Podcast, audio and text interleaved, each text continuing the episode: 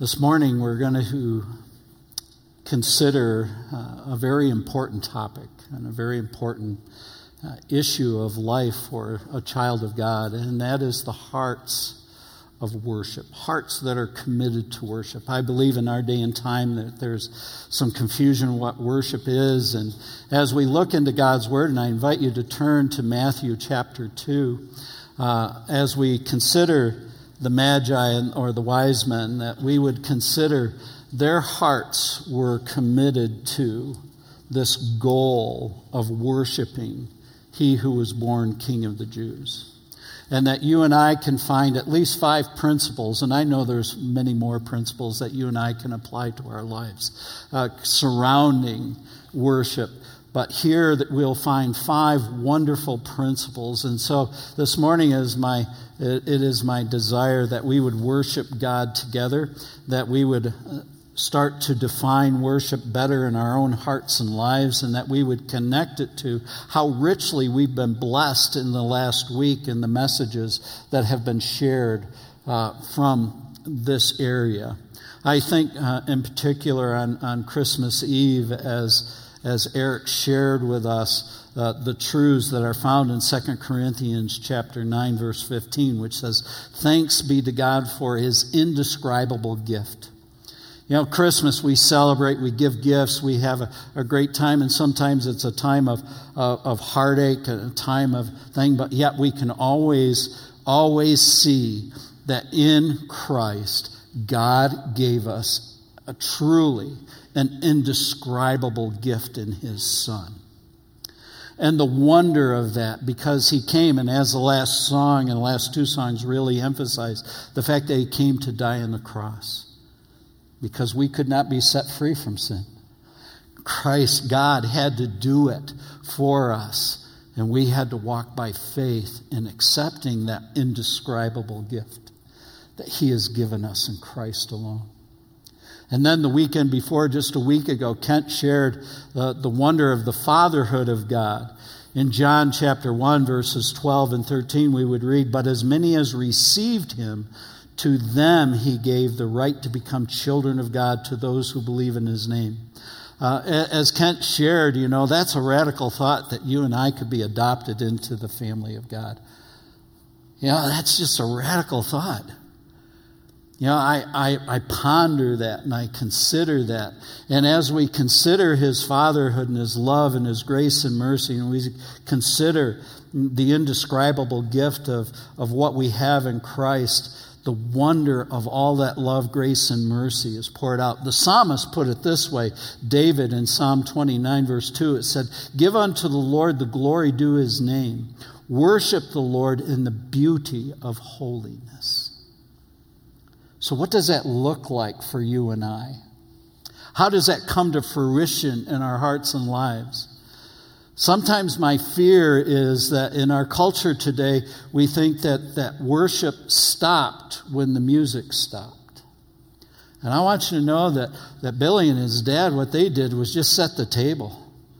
I mean, they, they, they in the songs and the singing, and as we sing praise, drew us right to the very, very altar of our great God and introduced us to a time to where we could humbly bow before Him and lift our voices and sing and praise. And now we continue to worship Him in word as well. Remember the woman at the well? How, how, how Jesus instructed her, You must worship me in spirit and in truth. And the wonder of that great love, wanting to worship that, ascribe worth back to the one who has given us everything so we can have this dynamic relationship with the true and holy creator of the universe. God indeed is good. Amen. Let's pray. Our Father and our God, we thank you so much for your word. We rejoice in the wonder of your great love. Father, as we gather here this morning, Father, I pray that whatever is on our hearts, whether it's heaviness, whether it's a burden, whether it's pain, sorrow, whether it's sin. Father, that you and you alone, through the power of your Spirit and the power of your word, would sweep that away so that we can look fully at you and your glory. Father, we ask for your hand of blessing during this time, and I plead before your throne that your spirit would restrain the evil one from snatching away one word of truth from anybody's heart here today. And that our hearts would be open to all that you have to share with us. Thank you again for the wonders of salvation in Christ our Lord, in whose name I pray. Amen. I invite you to turn in your Bibles to Matthew chapter 2, and we're going to pick up the story of the Magi or the wise men this morning. Excuse me. when we think about hearts committed to worship, and as we look at these men, uh, we're going to have to uh, uh, hit a couple of thoughts that um, it's a much debated passage in many areas. One of them was, is the fact that were there three? We really don't know. It's just a plural noun. We know that there are three gifts, and so the surmising is that there's three guys. And I want us to know that they were high political offices, that, that they were, and so probably they came with this caravan, this entourage of people with them uh, as they come and as they come on the scene.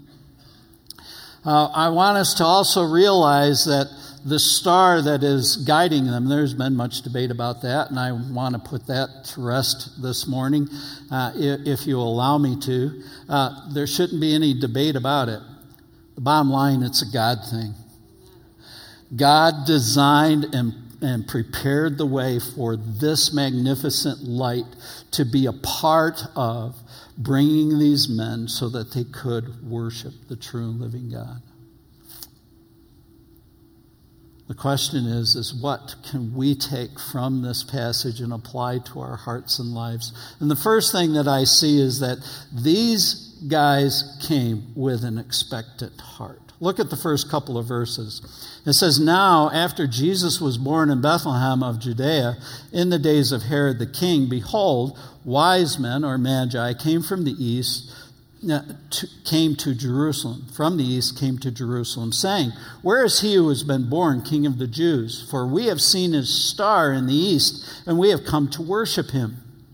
Expectation I do not know what your expectation was this morning when you came and you battled the cold to come here. You know, I do not know that, but God knows your expectation, my expectation of what we want when we come to a church service corporately. But I want us to understand something that as we come and as we gather together, you and I are in His presence. Amen? And the wonder of his great love. And we are here to ascribe worth, we're to sing, we're to look into this, this, this passage of Scripture and allow it to impact our lives and to grow. And, and I want you to hear this. As I studied and as I considered this passage, I, I want you to know this is something that I myself yearn to grow in because I know worship isn't relegated to an hour and 15 minutes on a Saturday night or a Sunday morning. Worship ought to be a part of your life and my life that is consumed in every waking moment. You and I might sit back and say, how, how does that do? You know, and how does that come about? You know, there was a day and time when we used to wash dishes by hand.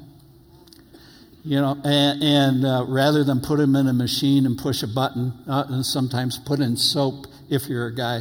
Uh, but, uh, you know, and, and you, you have that thing. But the question came uh, back in the late 80s and early 90s. Somebody asked me and goes, Well, Is that worship for my children to wash dishes? And I said, Yes. It ought to be. God has called us to do whatever we do, do all for the glory of God.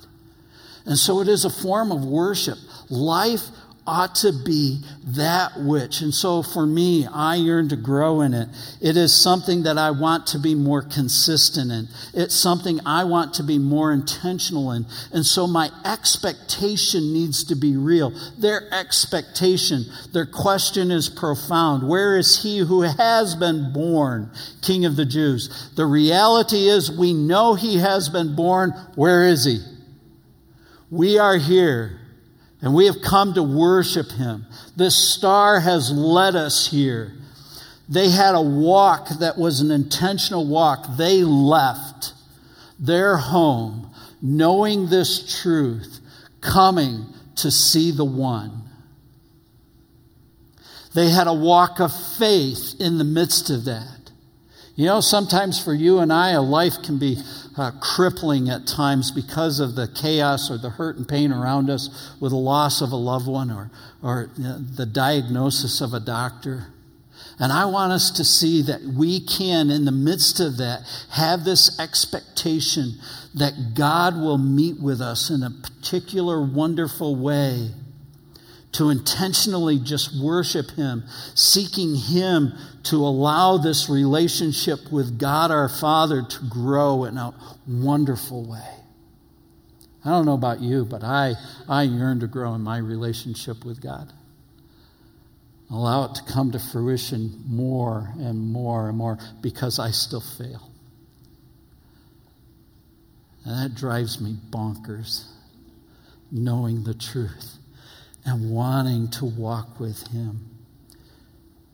Come with an expectation every Sunday to hear His voice some way tangibly through the power of His Spirit. How I pray you came expectantly that way today. How I pray that tomorrow morning when you get up on Monday morning, and, and, as Sean already expressed for us pastors, it's a day off, but yet to wake up expectant to have a day to where the day is filled with hearing and listening to the voice of God, whether it's through His Word or whether it's through fellowship with friends and family, but wanting to live in that expectation all the time to see Him work in our lives. The second thought of, that I see is found in verses 3 through 8. These guys also had unwavering hearts no matter what happened. Notice verse 3 and follow along as I read down through verse 8. And when Herod the king heard this, he was troubled that's an interesting thought. Here he is, a Roman king, and he all of a sudden gets troubled because somebody says, Where's he born king of the Jews? And I want you to know that Herod, history tells us through Josephus and everybody, this guy was filled with paranoia. He was so paranoid. This guy, he did not want to have anybody overthrown. Therefore, he became a vicious and violent king as well. Anybody that he just thought might step into a place of confronting him, he would eliminate. And it didn't matter how they were related to him or what nationality they were. He was that brutal and that violent, and we would see that reality at the end of this chapter. And so he's troubled. Uh oh. Who is this? Born king of the Jews. But notice the end of the verse as well and all Jerusalem with him. Now, I'm, I'm convinced of this in my heart that, that the Jewish people there weren't so upset over the fact that there was one born king of the Jews. They were upset over the fact and fearful of what's this guy going to do now? How is he going to respond to this truth? And so, because they have seen him react so violently and so, so crazy it so many times that all of Jerusalem. Now, I want you to think about the fact that here you have this caravan of people, visitors, and all this hubbub is going on inside the city. It's crazy. And yet, they don't leave. They've asked a question and they want an answer. Notice what Herod does. Excuse me, I'm going. Notice what happens. And when he had gathered the chief priests and the scribes and the people together, he inquired of them where Christ was to be born. He knew that they weren't born there, but as we look at the scribes and the priests, you know, I, I see this, this heart of apathy. I, I see this, this heart that, that is so far removed because they haven't heard, they haven't got it yet that Christ was to be born, though they knew the scriptures. Notice how they answered him in verse 5. And so they said to him, knowing the scriptures, in Bethlehem of Judea, for thus it is written by the prophet, But you, Bethlehem, in the land of Judah, are not the least among the rulers of Judah, for out of it you shall come a ruler who will shepherd my people, Israel. Now look at that. You know, King of the Jews, and now, now God is wonderfully also describing Christ as being a shepherd. You know, and so when we start looking at John chapter 8, 9, and 10, you know, and especially when we get to chapter 10, where he proclaims that he is the shepherd, you know, the, the good shepherd. The wonder of it. And they knew this. They knew that it had been prophesied before and that it would come to reality. And this is a quote from Micah chapter 5. Notice what Herod does. Verse 7. And when he had secretly called the wise men, he determined from them what time the star appeared. All right, guys, when did you start this journey? When, when did this all start to take place? How, how did you come to embark on this journey? Give me a time frame of what's going on. And notice how it ends there. Verse 8. And and he said to them, to Bethlehem and said, Go and search carefully for the ch- young child. And when you have found him, bring back word to me that I may come and worship him also. You talk about a deceitful heart filled with hypocrisy. He had no intention of worshiping the young child, Christ the Lord. He had nothing but evil intent. And in the midst of all this chaos and everything that's going on, I see guys that are determined, truly unwavering in their walk, to allow God, the God of all hope, to be the focus of their lives. You know, I, I, I want us all to understand that, you know, sometimes the circumstances of life can be difficult. But you and I should not be overwhelmed by them to where we get distracted from the fact that God is still the God of hope who loves you and I immensely. Don't you love Romans chapter 8? To me, that's a profound chapter of Scripture how Paul describes how the Spirit makes intercession for us, how Paul describes that Christ himself makes intercession for us, how, how Paul, through the power of the Spirit, ends, and I'll paraphrase the final verse of the chapter where he says, and I want you to know this there is absolutely, positively, categorically nothing ever created, ever existed, that will ever exist that can possibly ever separate you and I from the love of God in Christ Jesus our Lord. Amen. That ought to rise a, a, sense of hope and excitement in your heart and my heart and our lives so that even when the storms of life come, and they will come, that our hope in God will not be shaken because our roots are founded deep in Him and we're still going to worship Him in spirit and in truth.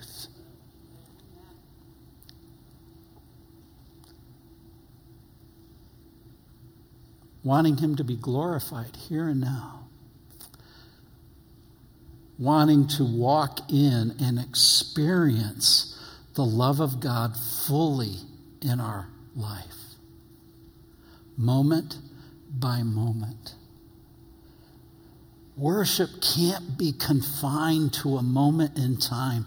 Worship has to be a genuine, genuine, wonderful position of our heart in relationship with the God who gives us salvation. It has to be where you and I recognize Him moment by moment by day and day by day.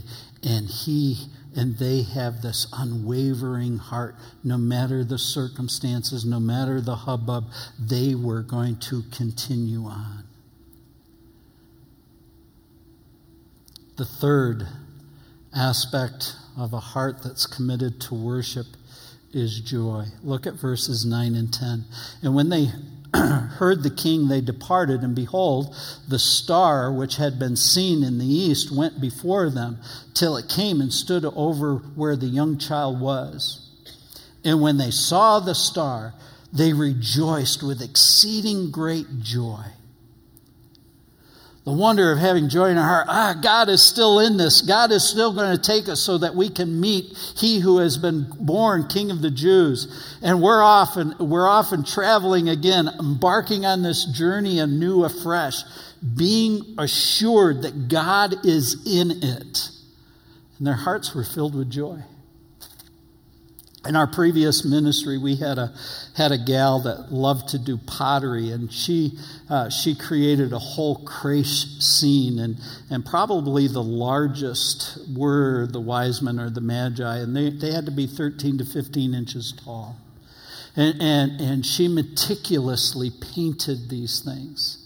And as she battled her diabetes later in life, she gave the whole thing to the church. And, and so during the Christmas season, we had to put it out in the foyer some way and, and, and put it all together. And, um, you know, and as they donated it, they just put it all on the top of a desk and we'd put a, a nice thing under it. But after thinking about it and looking at this particular passage of Scripture, we, we decided to put the three wise men over here and a bright light in between the scene, wanting us to understand that when Christ was born, uh, they were barely embarking on their journey.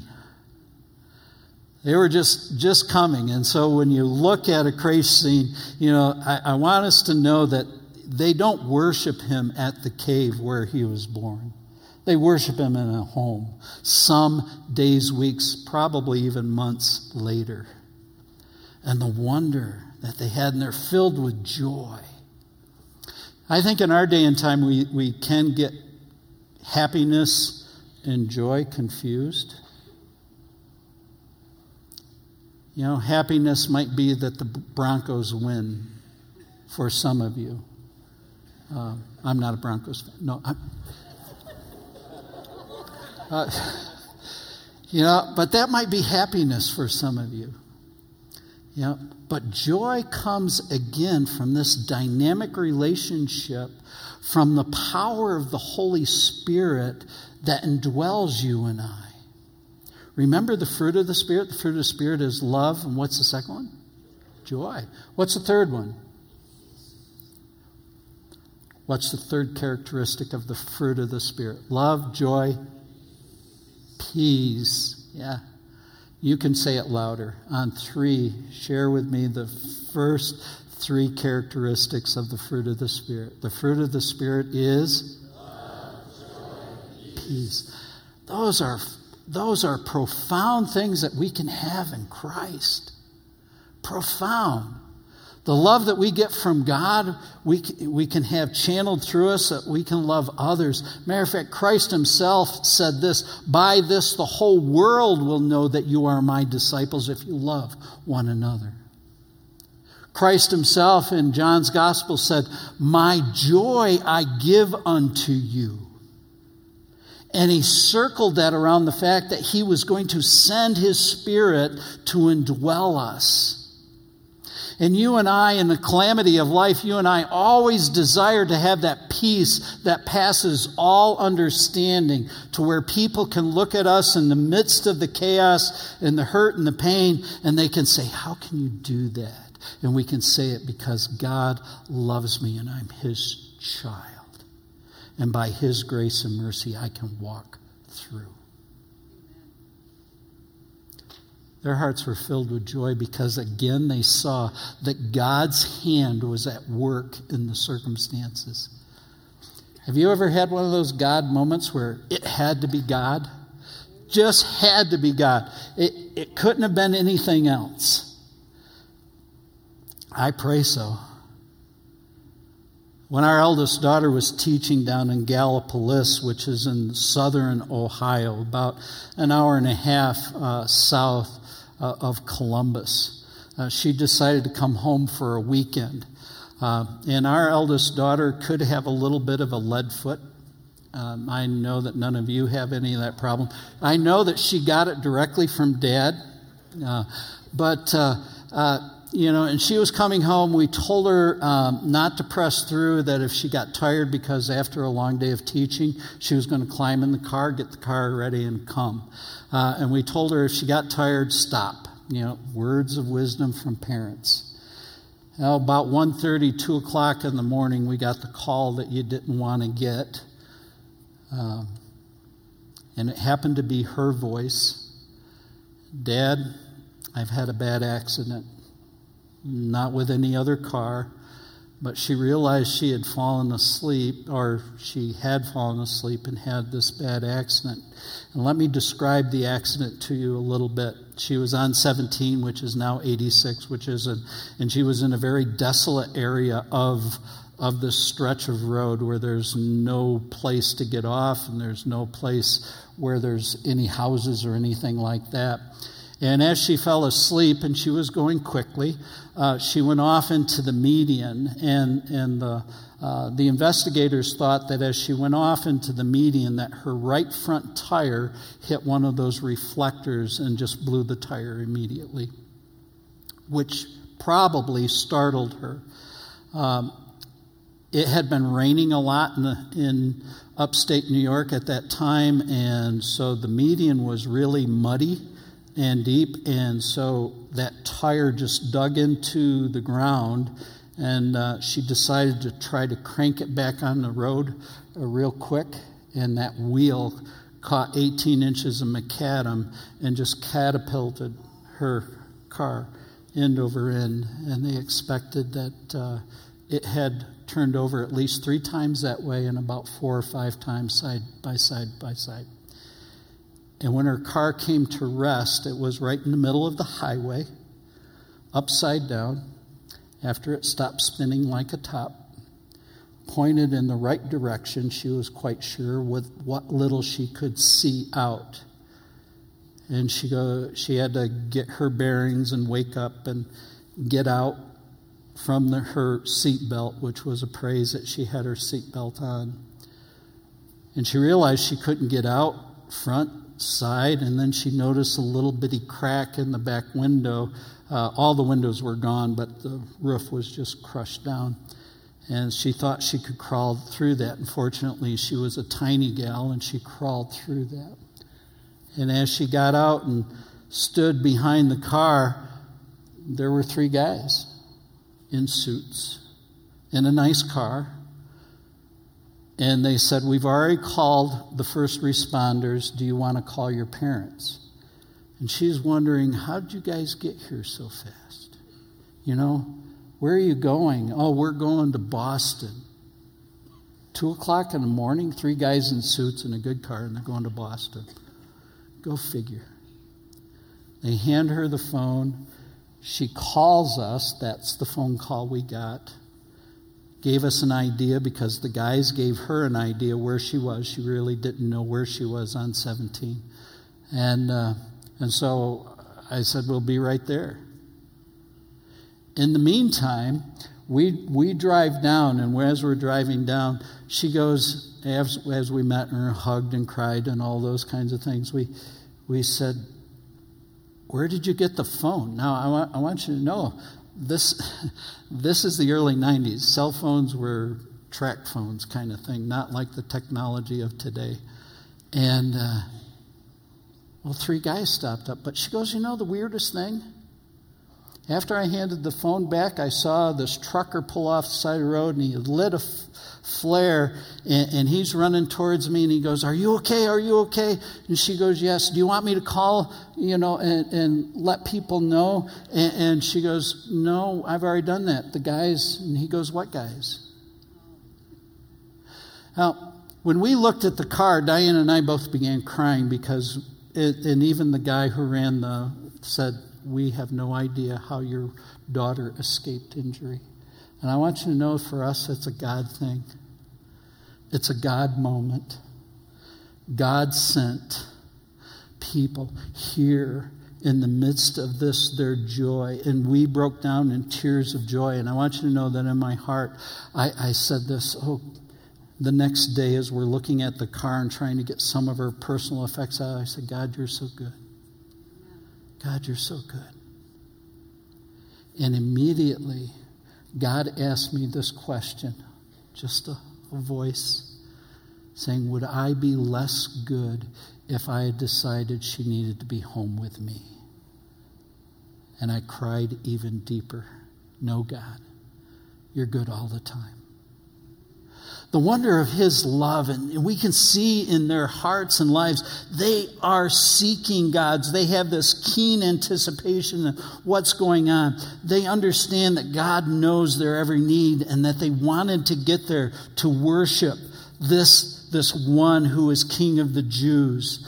They were relying on his sufficiency. They are going to be satisfied in him alone the third aspect of a committed, or fourth aspect of a committed heart to worship, I believe, is found in the beginning of verse 11. And when they had come into the house, they saw young chi- the young child and Mary, his mother, and they fell down and worshiped him. Uh, consider that. You know, I just had, had Silas up here, and as well as uh, uh, I forget his name. and the wonder of Lincoln, you know, and the reality of, and they get down and worship. Here they are, people high up in the government where they're from, well respected, and they get down and worship. They fall down prostrate. When I read this again and, and studied it, I began to ponder in my heart how often do I really bow before God, the Holy Creator of the universe? How often do I really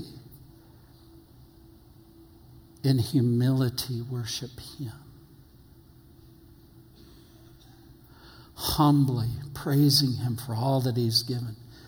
These guys get it. They have a reverent adoration because they know they are in His presence, in the presence of majesty and holiness within this child, and the wonder of His majestic love.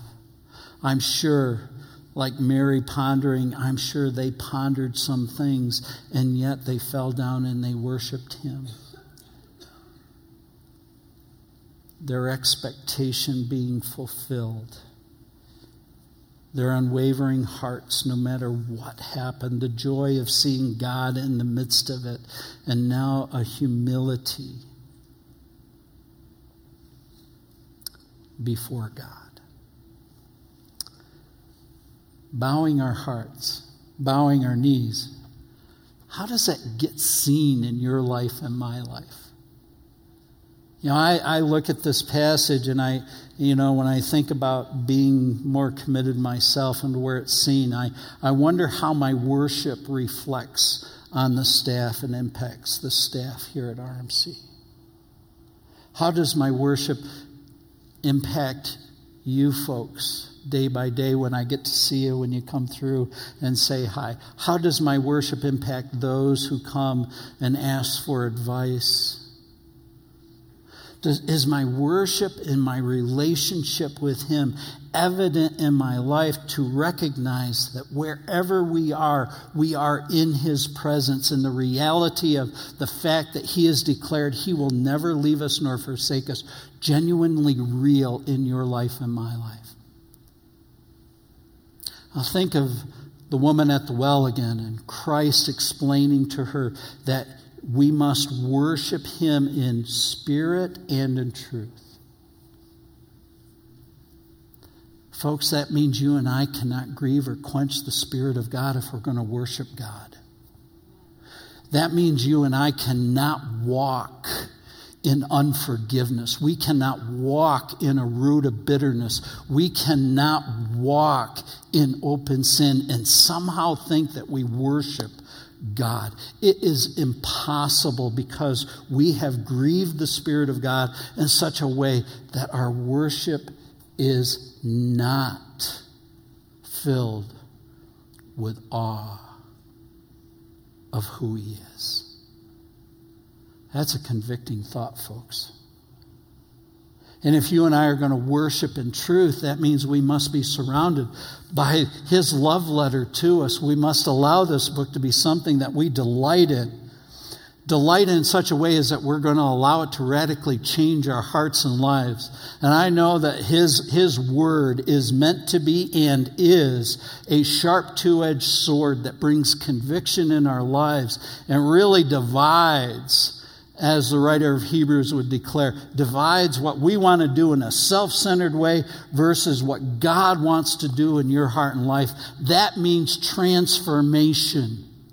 That means we're, since we are the new creation in Christ, we are going to be transformed through the renewing of our heart and our mind, not pressed into the mold of this world. Romans chapter 12, verse 1. Worshiping in spirit and truth, it takes genuine humility and honesty before the true and living God of the universe. And none of us can escape that. None of us can say that we still are worshiping God without that activity in our lives. Notice the end of verse 11. And when they had opened their treasures, they presented the gifts to him gold, frankincense, and myrrh. Three precious gifts. You know, they want to say that the three guys presenting were Melkon, Balthasar, and Gaspar. And I want you to know, I don't have any clue what their names were, and neither did the person who wrote that. But that's what folklore gives us. But the reality is, they brought three profound, wonderful gifts. And I believe that only God could have laid it on their hearts to bring them. Gold, which was the gift of the times that you gave the king. He is Lord of Lords. He is the King of Kings. He indeed was born to be King of the Jews. And we know that in the time ahead, we will see him reign as King during the millennium period. And I don't know about you. I have no clue what I'm going to be doing. I just know we're going to be serving some way. And it's going to be an exciting time to watch what happens and be a part of that. He will reign. He is and needs to be king of your life and my life. And they offer very sacrificially this gold, which is a provision. The second gift that they give is frankincense. And frankincense during that time was, was used specifically for worshiping God. And so, in giving the frankincense, they're recognizing He is the God man. He indeed is deity. He alone was the one that was 100% God, 100% man, that had a body prepared for him to die on the cross so that your sin and my sin could be placed in that body and so he could suffer the wrath and curse of God that you and I justly deserve so you and I could be set free and have this wonderful relationship with God the Father. And I want us to know that it doesn't matter what we've done in this life. It doesn't matter what sin that we've had. God's word says that whosoever believes on him should never perish. His great indescribable gift, it is Christ the Lord. And if you're here today and you think you're unworthy of God's love and grace, I want you to know that's a lie that's been planted in your head by Satan himself and that God yearns for a relationship with you. Maybe you've walked away from the Lord. And your worship isn't so, so healthy right now. And I want you to know come back. His grace and mercy and love is always available, His forgiveness is real. and to reestablish that dynamic relationship that we have in Christ. The last thing is the myrrh. And myrrh was only used in preparing a body for burial. That was its main use at the time. Really looking at Christ's humanity and preparing him for his death. These three gifts not only are truly emblematic of the dynamic of Jesus Christ our Lord being born in a manger, but it is also a great provision for God because notice how it follows. And then they, verse 12, being divinely warned in a dream that they should not return to Herod, they, the wise men, depart to their own country another way. And now, when they departed, behold, an angel of the Lord appeared to Joseph in a dream and saying, Arise, take the young child and his mother and flee to Egypt and stay there until they bring you word. For Herod will seek the young child to destroy him. And when he arose, he took the young child and his mother by night and departed for Egypt and was there until the death of Herod, that it might be spoken might be fulfilled, which was spoken by the Lord through the prophet, saying, Out of Egypt I called my son. God provided. Joseph and Mary were extremely poor, very poor. And if you see what God, what gifts they gave at, at uh, uh, both the circumcision as well as Mary's cleansing, just the two turtle doves, we see they were very, very poor. And so God now gave them something so that they could depart, so they could flee, so that Herod could do his violence and his ugly and protect. That was God's provision for them.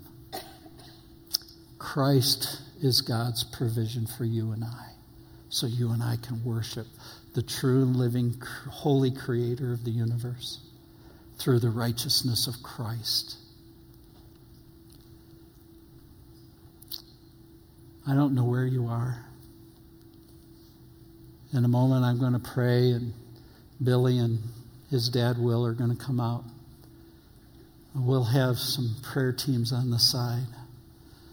But if you're battling, I want you to know that Christ is there for you. Maybe you've never trusted him as Savior. Today, today could be the day of your salvation. Don't leave here without coming and talking to us. Maybe you've allowed the chaos of life to overflow. And you just want to get back to worshiping God wonderfully and gloriously and joyfully, knowing that you're worshiping Him in spirit and truth again. Come forward. Let us pray with you. Let's stand and pray. Our Father and our God, I thank you so much for your word.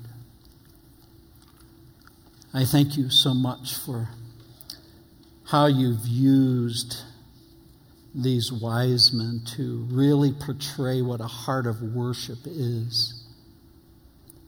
The expectation that is needed, the unwavering heart that is needed, the joy that it brings. The humility we must have, and the perception we must walk in day by day. Father, I pray for the folks here. Lord, I pray that if there's anyone who's never trusted Christ as Savior, that today they would call out and say, God, forgive me my sins. And Jesus, I know that you are Lord of Lords and King of Kings. I know that you are Savior. Please forgive me. And I trust you alone today as my Savior. Father, for the rest, wherever their walk is in the journey of life, Father, I pray that our, our worship indeed would be sweet in your sight, that you indeed would be glorified, and that we could sing hallelujah every moment. For it's in your Son's name we pray.